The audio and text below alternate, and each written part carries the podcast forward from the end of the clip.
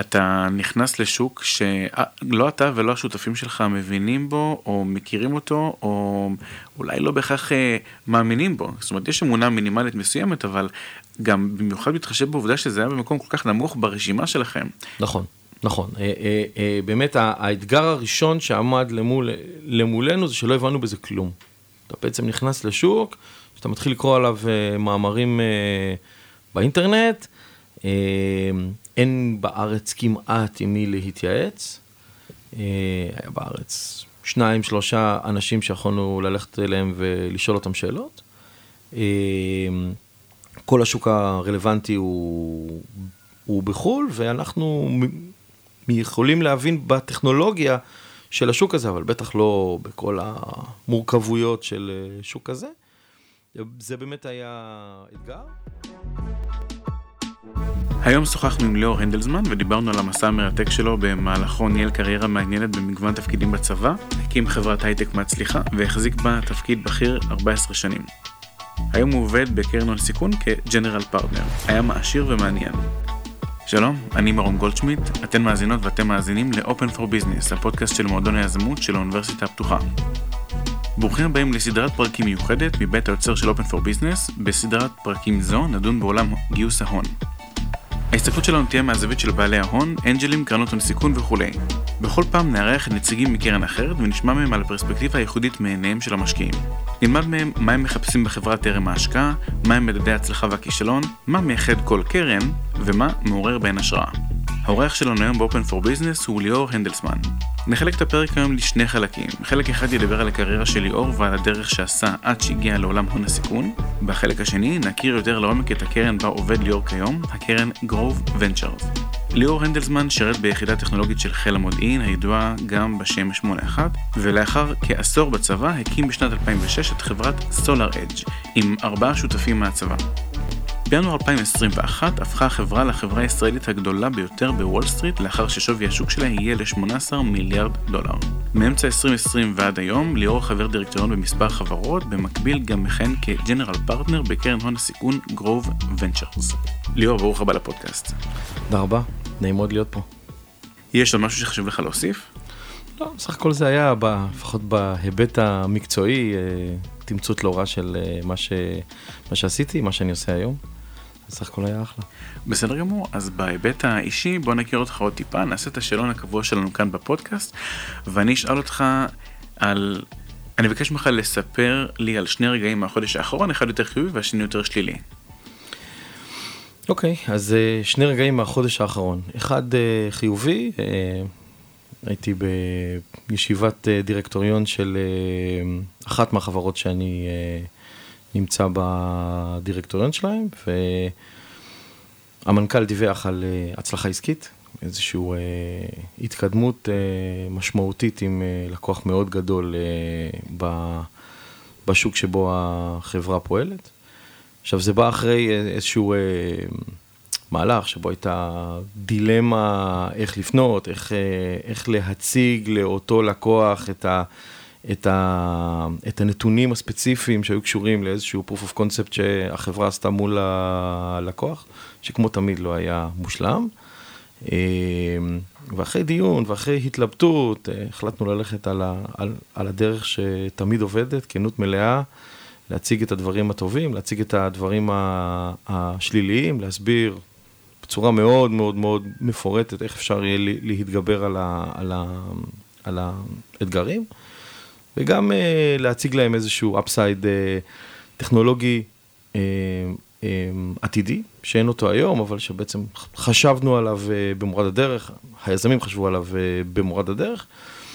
והגישה הזאת, הכנות, ה-promise the future, אבל תהיה מאוד honest על מה אתה לא טוב בו היום, עבדה מצוין, והחברה מתקדמת, ו...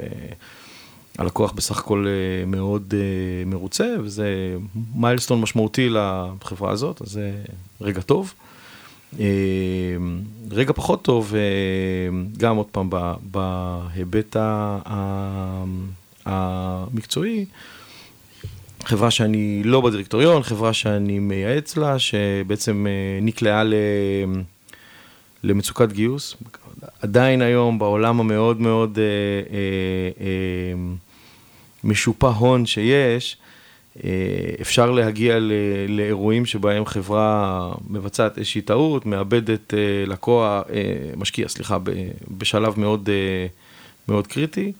בעצם חברה תהיה חייבת כדי לגייס כסף קצת יותר runway, אומר לפטר אנשים, שזה תמיד מאוד מאוד לא נעים. אז כן, אז יש פה דילמה, יש פה מנכ"ל שהוא קצת... אה, בנקודה נמוכה, כמו שקורה הרבה ליזמים, ביצע טעות, הטעות הזאת בסוף תעלה גם בפיטורים של עובדים, וגם בוולואציה, וגם בכאבי לב, וגם בדאגות. אה, אז בנקודה הזאת, להסביר לו א', שהעולם לא קרה, זה מה שנעשה, איש מאוד חזק, הוא לא באמת היה צריך את העידוד שלי, אבל זה אף פעם לא מזיק. אני חושב שהחברה תצא מזה, אבל זה הרגע שלילי. יפה, וגם אה, מנחם לשמוע ש, שאותו אדם אה, הוא עמיד לש, לשינוי מהסוג הזה יחסית. בשביל להיות יזם צריך להיות עמיד. אין ספק. אוקיי, בסדר, יש אה, משהו מהתקופה האחרונה שהיית עושה אחרת אם היית יכול? קודם כל, כל הזמן. אני אה, אה, חושב שלתחקר אה, את עצמך ול, ולחשוב מה היית עושה אחרת, אה, אה, זה סקיל מאוד אה, משמעותי, גם בהייטק, גם אה, לא בהייטק. אה, יש הרבה דברים שאני חושב שהייתי עושה אחרת, בחברות שאולי כן הייתי אה, בוחן אותם שוב להשקעה, אין, לא זוכר משהו בתקופה האחרונה שאני מגדיר כטעות אה, גדולה במיוחד, אבל טעויות קטנות אני עושה כל היום.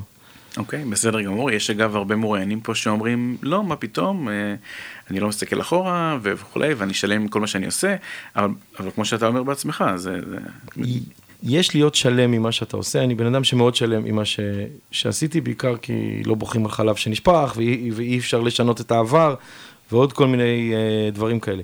ללמוד מטעויות, זה משהו אחר. כלומר, אני יודע להסתכל אחורה ולהגיד, עשיתי, טעיתי, אין מה לעשות עם זה. אני, אני לא חושב על זה, זה לא הולך אחריי אה, טעויות, אני לא נזכר בהם אה, בלילה.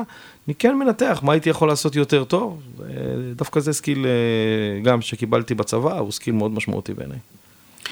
אין ספק. אה, תגיד, ליאור, יש משהו שאנשים לא יודעים עליך והיית רוצה שידעו? לא, אני איש מאוד משעמם בסך הכל, כלומר... אה, או אז יכול להיות איזה תחביב שיש לך, לא יודע, מקרמה ש... לא, אין לי מושג. אני אה, מאוד מאוד אה, אוהב אה, נגרות. אוקיי, אה, יום אחד אני אהיה נגר. נגרות. אין ספק שחדוות היצירה פוגשת אותך גם שם. כן. יש, אה, אתה מתעסק עם זה בשוטף או שזה כרגע רעיון? לא, אז uh, בעבר עסקתי בזה יותר, איכשהו החיים המקצועיים לא השאירו לי הרבה מאוד זמן, אני מתכנן לחזור, uh, לחזור לזה בצורה קצת יותר רצינית, כמו שאמרתי, יום אחד אני אהיה נגר. יפה מאוד. אז יש למה לצפות. כמה זמן לוקח לך להתארגן בבוקר? האמת שלא מעט, אני ממש מעדיף לקום uh, כמעט שעה קודם, כדי שתהיה לי כמעט שעה לחשוב. אני קם uh, בבוקר, רגע לפני שמתחיל את ההתארגנות של היום, וילדים לבית הספר, ועוד כל מיני דברים ש, שצריך uh, לארגן בבוקר, אני ממש מעדיף לקום שעה קודם, אה, להכין לעצמי כוס קפה, ויש לי שעה בשקט, כולם עוד ישנים, רק אני עם עצמי, אני יכול לחשוב, לתכנן את היום, לחשוב על uh, דברים שאני צריך לעשות, להיזכר בדברים ש, ששכחתי לעשות. שעה מאוד uh, חשובה בבוקר בשבילי. יפה. אגב, אה, הרבה מהמרואיינים פה אומרים אה, שלוש דקות, שתי דקות, שבע דקות, חמש דקות, ואני אני באופן אישי יותר מתחבר לגרסה שלך, בוא נקרא לזה. מרגע שאני מתחיל להתארגן, אני יחסית מאוד זריז, אבל השעה הזאת בבוקר היא שעה מאוד uh, חשובה. יש אנשים שעושים אותה בלילה, אני עושה אותה בבוקר. בסדר גמור. עוד כמה שאלות זריזות וניגש לעניינים. חתול או כלב? כלב, גלידה ונילה שוקולד. וניל.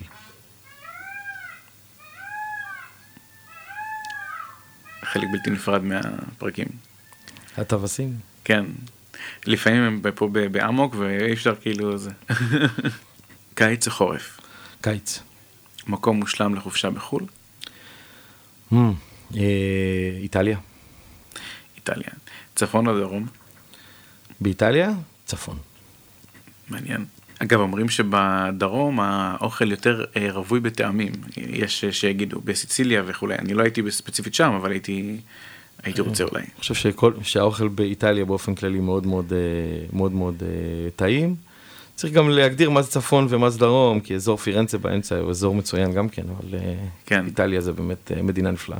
אין ספק. אגב, את הלימונצ'לו, שבעבורו מגדלים לימונים מיוחדים עם קליפה בשרנית, זה נמצא בדרום.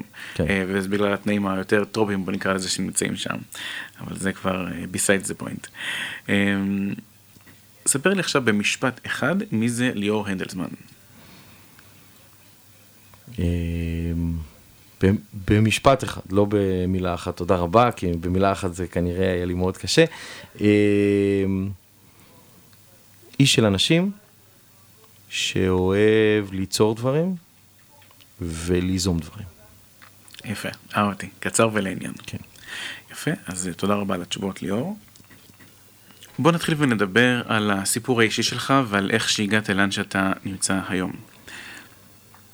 השיחה שלנו תתחיל בתפקיד האחרון שלך ב-8-1, היית ראש ענף עם 50 פקודים. הייתי ראש ענף, היה לי אה, כ-50 או משהו כזה, 50-60, אף פעם לא ספרתי.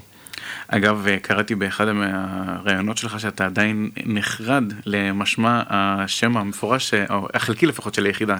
כן, תראה, זה, זה עולם שעבר טרנזישן. Uh, כשאני הגעתי ליחידה, אסור היה להגיד uh, איפה אתה משרת, לא מבחינת uh, איזו יחידה, אפילו לא איפה היא, היא נמצאת. כלומר, ממש גם שהיו, אם מישהו מסיע אותך, הייתי יורד אה, רחוק ו, והולך ברגל, אלה היו ההנחיות. רוב הצבא אה, פחות הכיר אה, את היחידה ואת המערך שהיא, שהיא נמצאת בתוכה, בוודאי לקרוא על זה בעיתון היה מזעזע. עם הזמן, כמו כל דבר, יש יותר פתיחות ויותר חשיפה.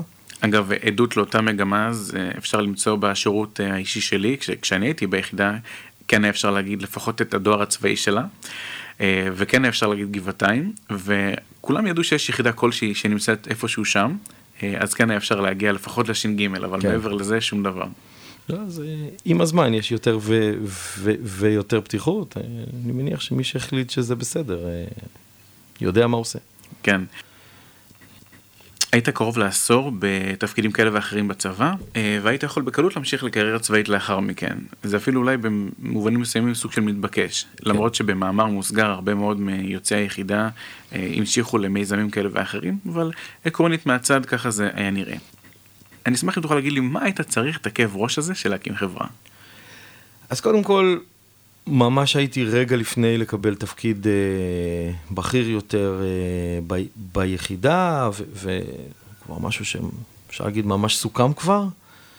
נשאר רק לסגור פרטים אחרונים, איזה בדיוק מבין התפקידים, משהו כזה. ויואב, ש... שהיה ממקימי סולארג' יחד איתי, גם היה מועמד uh, לתפקיד, ו... ככה מאיר, שהיה חבר שלנו, גם היה מועמד אה, להחליף כנראה אחד אה, מאיתנו, ו- וישבנו ודיברנו על אה, איך כל הגלגל קידומים הזה נראה, ואיכשהו בתוך סבב השיחות הזה, גם אחד על אחד וגם שלושתנו, פתאום הבנו שאנחנו מטפסים במעלה פירמידה מאינרציה, כי זה מעניין, זה חשוב, זה תורם למדינה. אבל לא בטוח שאנחנו כבר uh, כולנו ממש ממש ממש uh, נהנים מזה. Uh, ואז אני חושב שמאיר אמר, אם, אם לעזוב ולעשות משהו בחוץ, אז עכשיו זה הזמן. זה בעצם התחיל מין כדור שלג כזה, שהמטרה שלו הייתה תמיד לעשות משהו אה, גדול בחוץ, לא אקזיט מהיר, אלא, אלא משהו גדול ומשמעותי. שיש בו הרבה להביא מעצמנו ו- ו- ולעשות משהו חדש. כן, תמיד יש את האספקט הכלכלי, אבל הוא היה משני לגמרי. אמ, היה באמת ליהנות וליצור משהו. אז איך הסביבה שלך, שלכם, הגיבה כשאמרת להם את זה? אני בטוח שזה היה זעזוע לא מבוטל. אז אמ, אני חושב שהכי מזועזעים היו ההורים של אשתי. שפשוט לא הצליחו להבין למה מישהו עם uh, קריירה מצוינת בצבא, ועוד מעט פנסיה, ועוד כל מיני כאלה דברים, למה, למה לעשות uh, סיכון כלכלי כזה. אה, אז הם היו הצד הזה של הספקטרום. שאר הסביבה, אני חייב להגיד, הייתה מאוד, אה, מאוד אה, תומכת, בוודאי שאשתי, שיש לה זכויות רבות פה בכל האירוע, הייתה סופר תומכת, ואמרה, אם זה מה שאתה רוצה לעשות, אז לך על זה. ב, ביחידה היו קצת, קצת מופתעים, קצת, קצת פגועים, כי בעצם הייתי כבר בדרך לאיזשהו תפקיד בכיר יותר, והחלטנו לעזוב, החלטנו לעזוב אפילו כמה... אה, כמה אנשים ביחד, אז אה, מן הסתם היה קצת יותר, אה, לא שהיה כעס, אבל היה קצת הפתעה. אבל, אבל זהו, זה, זה, אלה שני צדדי הספקטרום. דווקא הסביבה הקרובה מאוד, מאוד פרגנה. שזה לא מובן מאליו בכלל, אגב. כן, יכול להיות, אבל לא ככה אני חוויתי את זה. דווקא אני חוויתי את זה בתור משהו מובן מאליו, הצדדים הקיצוניים היו יותר חר, חר, חריגים פה, אבל גם לא, לא, לא היו באמת דרמות, אמרתי, אני איש משעמם. לא, בסדר גמור, אז אה, אני ממש שמח לשמוע שככה זאת הייתה החוויה שלך. אז החלטתם להקים משהו, לעשות משהו ביחד, קודם כל הייתה מחשבה בואו נעשה משהו, בשביל זה צריך uh, לעזוב את הקריירות הצבאיות. Mm-hmm. אז מפה ועד סולר אדג', למה דווקא התחום הסולארי? אז קודם כל באמת החלטנו שאנחנו עוזבים, אה, זכרנו שגיא, שהיה המנכ"ל של סולארג' ואחד המייסדים, ועזב את, הוא היה מפקד היחידה, הוא עזב קצת קודם, הוא, מתישהו, הוא אמר לנו, אם, אם אי פעם אה, תרצו להקים משהו, תתקשרו אליי. אז הרמנו טלפון לגיא, הוא מיד אמר, אני מצטרף גם כן. אה, ו... ולא היה לנו שום רעיון, שום דבר, באמת. ישבנו בחדר, קטן מאוד, וחשבנו על תחומים, והיינו, כמו שאומרים, all over the place, היה לנו רעיונות ב vision, וב homeland security, ובניהול זכויות אה, דיגיטליות, וברכב, ובהמון המון המון תחומים. אה, וכל פעם אה, ניסינו לבחור רעיון, להבין מה השוק, ללכת ללמוד את השוק, להסתכל איזה, איזה המצאות ופטנטים יש כבר בתחום הזה. ברוב המקרים זה הביא לפסילת הרעיון. אה, או כי ממש את אותו דבר ראינו שמישהו כבר עושה, או כי הבנו שהשוק לא מעניין, או שלא התחברנו באיזושהי צורה. אה, ובאיזשהו שלב אה, ראינו שעולם ניהול ההספק הופך להיות מאנלוגי לדיגיטלי, ותמיד שיש טרנזישן באיזשהו עולם טכנולוגי, זה מין רגע כזה של why now, שאמר, אוקיי, אנחנו גם מבינים מאוד טוב בהספק, גם מבינים באנלוגי, גם מבינים בדיגיטלי, בואו נעשה פה משהו. בכלל היה לנו רעיון וסיסטם לניהול הספק במחשבים ני, ניידים, שהיה שוק מאוד גדול, עדיין שוק מאוד גדול. אה, וסביבו בעצם בנינו רעיון של אה, חברה, שלא קראו לה SolarEdge, אה, והלכנו לגייס כסף. הייתה מצגת, היה רעיון, היה שוק, היה כל מה שצריך כדי לגייס כסף, ומשקיעים היו מאוד... סקפטיים? כן, חלביים כזה, כלומר, אף אחד לא אמר לנו, תשמעו, אני לא רוצה לה, להסתכל על זה, אבל גם אף אחד לא אמר לנו, וואו, קדימה, בואו, בואו נרוץ. כי זה לא היה סקסי מספיק, אתה חושב? אתה לא יודע, אתה יודע, אתה פוגש משקיע, הוא אומר לך, זה מאוד מעניין, אה, בוא נדבר, זה, אתה אף פעם, רוב המשקיעים מאוד נמנעים מלהסביר למה רעיון לא מוצא חן ביניהם, זה, יש הרבה יזמים שזה הופך אותם לווכחנים, ואז... קשה, אז רוב המשקיעים פשוט אומרים, תשמע, זה נורא נחמד, אה, אבל לא בשבילי. אה, וגיא הכיר איזשהו משקיע בטקסס שהיה גם משקיע הון סיכון וגם בא, מהעולם הזה של אה, ניהול הספק ועבד בטקסס אינסטרומנטס שנים, אז הוא היה מאוד מאוד רלוונטי לתחום, אמרנו שווה להתאמץ ולהגיע אליו. ואני טסתי לאוסטין לפגוש אותו. אה, ובפגישה הוא היה חריג, הוא גם, הוא גם הקשיב בעניין, שאל שאלות קשות, וגם בסוף אמר, תקשיבו חבר'ה, הטכנולוגיה שלכם נורא נורא יפה, אם תצליחו לעשות אותה, אבל השוק הוא שוק פשוט גרוע, אתם הולכים לשוק מאוד תחרותי, היצרנים הגדולים כמו טקסס אינסטרומנטס בחיים לא ייתנו לכם למכור ללקוחות הבאמת גדולים שלהם, הם תמיד ייתנו הנחה ככה שאתם לא תצליחו להיכנס. בסוף הם יקנו אתכם בסכום נמוך עד 100 מיליון דולר. אם אתם רוצים לעשות, לעבוד עשר שנים ולמכור את החברה ב-100 מיליון דולר, תתקדמו. אם לא, אז uh, קחו את הטכנולוגיה שלכם, לכו לשוק אחר. שזה היה פידבק מדהים, באמת, כלומר, לקבל כזה הסבר מנומק ממישהו שבטוח מבין, זה היה שווה, obviously, הרבה מאוד. חזרתי ארצה, עשינו מין רשימה כזאת על לוח של כל השווקים, שלפי דעתנו אפשר היה אולי לקחת את הטכנולוגיה הזאת אה, אליהם. solar היה מאוד נמוך ברשימה, לא כי לא רצינו לעבוד ב solar, פשוט לא, לא הבנו אז, ב-2006 בישראל, שזה, שיש לזה כבר שוק גדול בעולם ושזה הולך להיות שוק ענק. פשוט אה, לא, לא הבנו את זה, כי בישראל לא, אה, לא היה שום דבר... אה, או כמעט שום דבר מהעולם הזה של אנרגיה סולארית. וחילקנו, אני לקחתי את, לא יודע, מספר אחת ברשימה, ויואב לקח מספר שתיים, ומאיר לקח מספר שלוש, או איזשהו סדר אחר, אני לא זוכר אותו, כי אני גם לא זוכר מה היה מספר אחת או שתיים או שלוש ברשימה הזאת. אני רק זוכר ש solar היה נמוך, 14, 15, 16, משהו כזה. ואז גיא, אה, שהיה בחו"ל, חזר, נכנס לחדר, הסתכל על הלוח ואמר, רגע, רגע, רגע, solar הולך להיות שוק ענק, וזה גם שוק טוב, שעושה טוב לעולם. אם יש משהו ב solar, בוא, בוא נסתכל עליו קודם.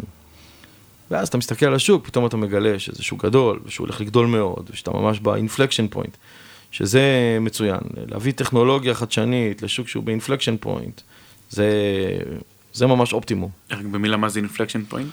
inflection point זה הנקודה שבה הגרף משנה שיפוע, כלומר שמגדילה מאוד איטית, יש לך מין שינוי שיפוע שבו הגדילה הופכת להיות... אה, אה, אקספוננציאלית.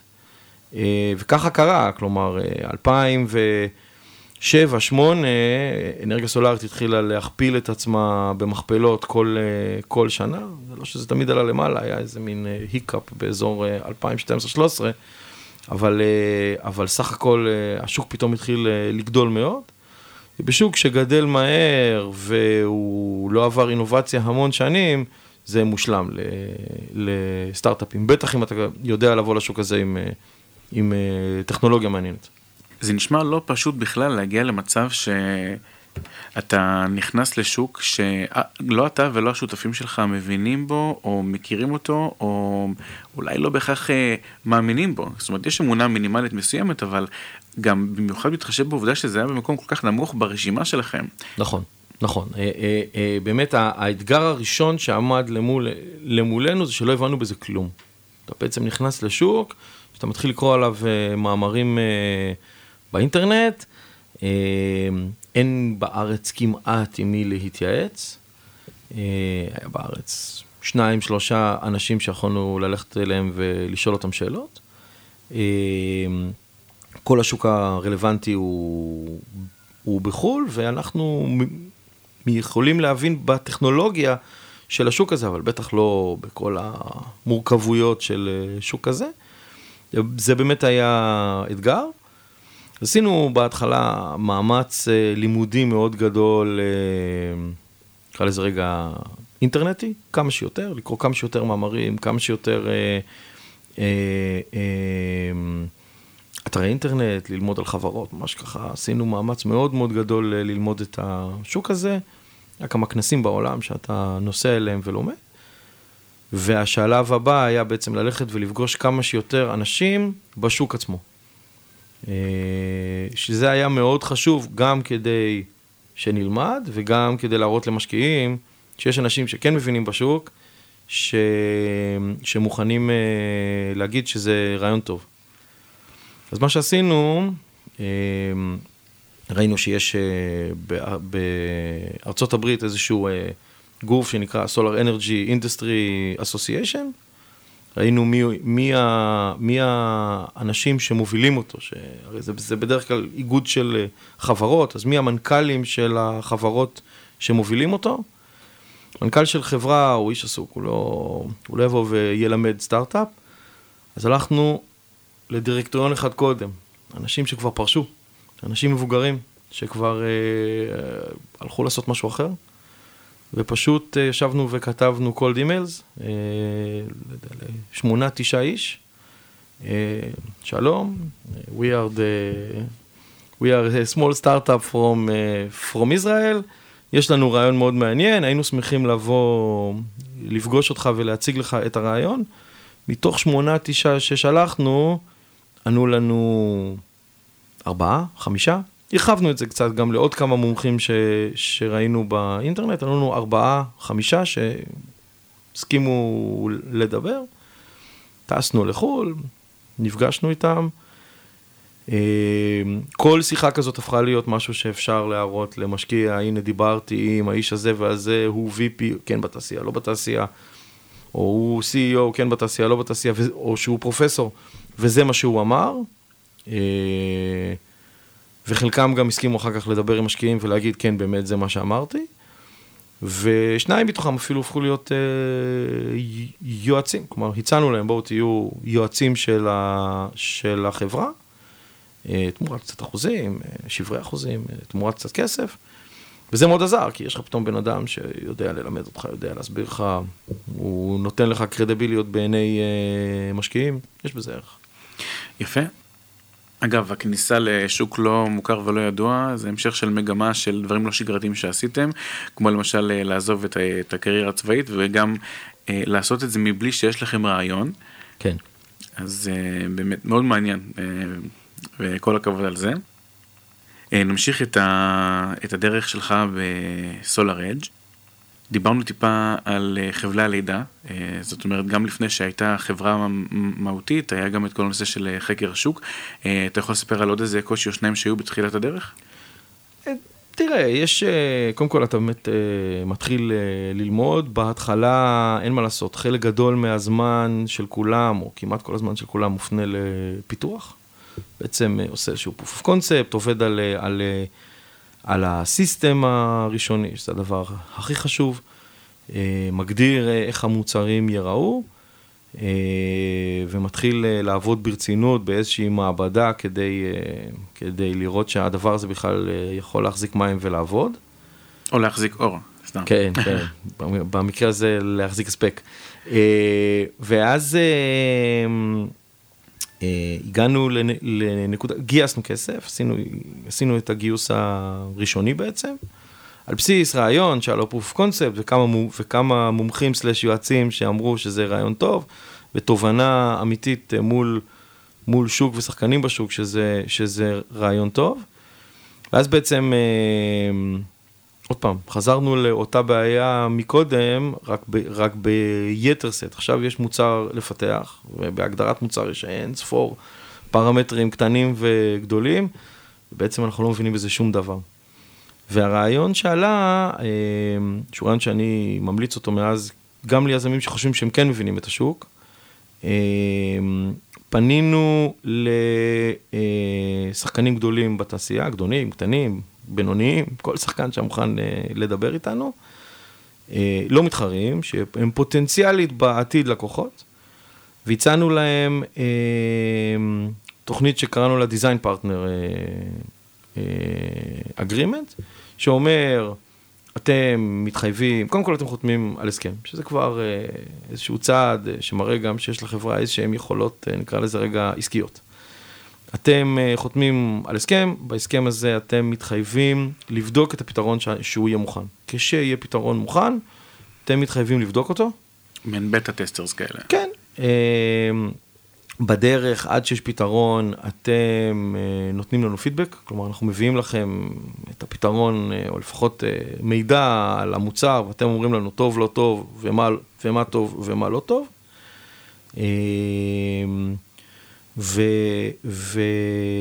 ובתמורה, הרי בסוף, למה להם? אז בתמורה אתם מקבלים שני דברים. אחד, זה גישה מוקדמת לטכנולוגיה, אתם תראו את הטכנולוגיה הזאת לפני מתחרים שלכם.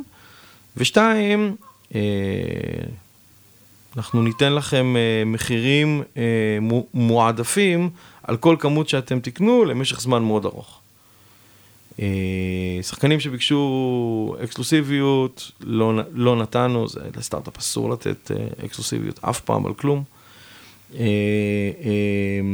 שחקנים שרצו כסף, לא יכולנו לתת, אבל הרבה מאוד, מצאנו מספיק חברות שחשבו שזה מעניין, שזה טכנולוגיה שאולי תעשה להם שיפור משמעותי, ושהם מוכנים לבדוק אותה. השווי של זה היה עצום בשבילנו, כי בעצם לא הייתה לנו מחלקת מוצר, כי אנחנו לא יודעים מספיק במוצרים האלה, הם היו מחלקת המוצר שלנו. אומרים להם, המוצר ייראה ככה, אפילו דברים טריוויאליים, כמו יתלו אותו על הקיר ככה, הוא יעבוד ככה, זה מה שהוא יעשה, זה מה שהוא לא יעשה, זה הדיוק של כל מיני פרמטרים ונתונים, ככה תראה האפליקציה, ככה נחבר אותו לאינטרנט, ממש דברים בסיסיים ו- ועמוקים, וקיבלנו המון פידבק, כי היה לנו 15 כאלה, אז קיבלנו פידבק, חלקם היו פחות, אה, כלומר, חלקם פחות השקיעו, הייתי צריך לבוא אליהם, להראות להם, והם היו אומרים טוב, לא טוב, חלקם היו ממש מחזירים פידבק מאוד מפורט ומאוד... אה, ומאוד uh, אינטליגנטי. וכשהיה לנו מוצרים, אז הם בדקו אותם ובעצם הם השקיעו זמן וכסף ואנרגיה בלבדוק את המוצרים האלה, שמן הסתם בהתחלה לא עבדו מספיק טוב, כי שום דבר שאתה עושה בהתחלה הוא לא מספיק טוב.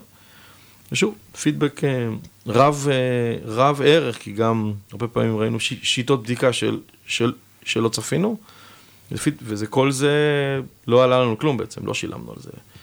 שום דבר. אה, אם הם היו קונים, הם היו מקבלים מחיר טוב, זה הכל. אפילו לא סיכמנו כמה. אוקיי, נשמע גם פה לא שגרתי ומעניין, הצורת העבודה הזאתי. נעבור לדבר על התפקיד שלך, הטייטל הרשמי שלך לפחות, אה, זה שאתה אה, החזקת ב-14 השנים שעבדת בסולארג' זה סמנכ"ל שיווק ואסטרטגיית מוצר, למרות שעסקת בכל מיני תפקידים, אפילו שזה הטייטל הרשמי, עסקת בכל מיני דברים שם. אבל עדיין זה פאונדר, מייסד וגם מנהל בכיר. אומרים שלהיות מנהל בכיר בחברה, במיוחד זו שאתה מייסד, זה אחד התפקידים הבודדים בעולם. אה, זה נכון גם אם אתה סמנכ"ל שיווק ואסטרטגיות מוצר? אה, כן ולא, א', אף פעם לא הרגשתי בודד, ממש ממש, כן? בסוף היה לי חמישה פאונדרים שתמיד יכולתי לדבר איתם. אה, אז נכון, יש, יש, יש רגעים אה, בודדים, בטח שאתה, שאתה מפשל, או שאתה בנסיעה בחו"ל, באיזשהו משא ומתן נורא קריטי, ובסוף אתה לבד מול, אה, מול מישהו, אבל, אבל לאורך זמן להרגיש מאוד בודד, אני חייב להגיד שהיה לי את הלוקסוס לא, לא לחוות. מבחינת מה שאני עשיתי, אז כמו שאמרתי, בהתחלה כולם עושים פיתוח. באיזשהו שלב באמת הדבר הכי חשוב לחברה היה להבין איך המוצר צריך להיראות, בעצם מה שנקרא product management, אה, ובשביל זה היה צריך להביא את אותם design partners, ובצוות המייסד אני המוחצן יותר מבין אה, כולם, אז אה, אחרי שככה כולנו הסתובבנו קצת באיזושהי תערוכה, וכל אחד היה צריך להצליח לשכנע שחקנים לחתום על NDA, ואני חזרתי בסוף היום עם, עם הכי הרבה גולגלות. אז אני אה, פה אחד קיבלתי את המינוי בעצם להיות אה, אחראי על אה, להביא לקוחות ו... ו design partners, ואז בעצם במשך תקופה לא קצרה, זה מה ש... ש... שעשיתי, business development, product, וטיפול ב design partners. באיזשהו שלב קרו שני דברים, אחד, התחילו, המוצר התחיל להיראות כמו משהו שאפשר למכור אותו, אז אה, התחלתי גם לטפל בלהביא לקוחות ראשונים. מהר מאוד היה לי ברור שאני איש מכירות לא. אה, אז כן, יכולתי להביא את הלקוחות הראשונים לנקודה שהם מוכנים לקנות, אבל אה, לא באמת ידעתי לא לבנות תמחיר בצורה מסודרת ולא אסטרטגיית מכירות בצורה מסודרת, שמח ש...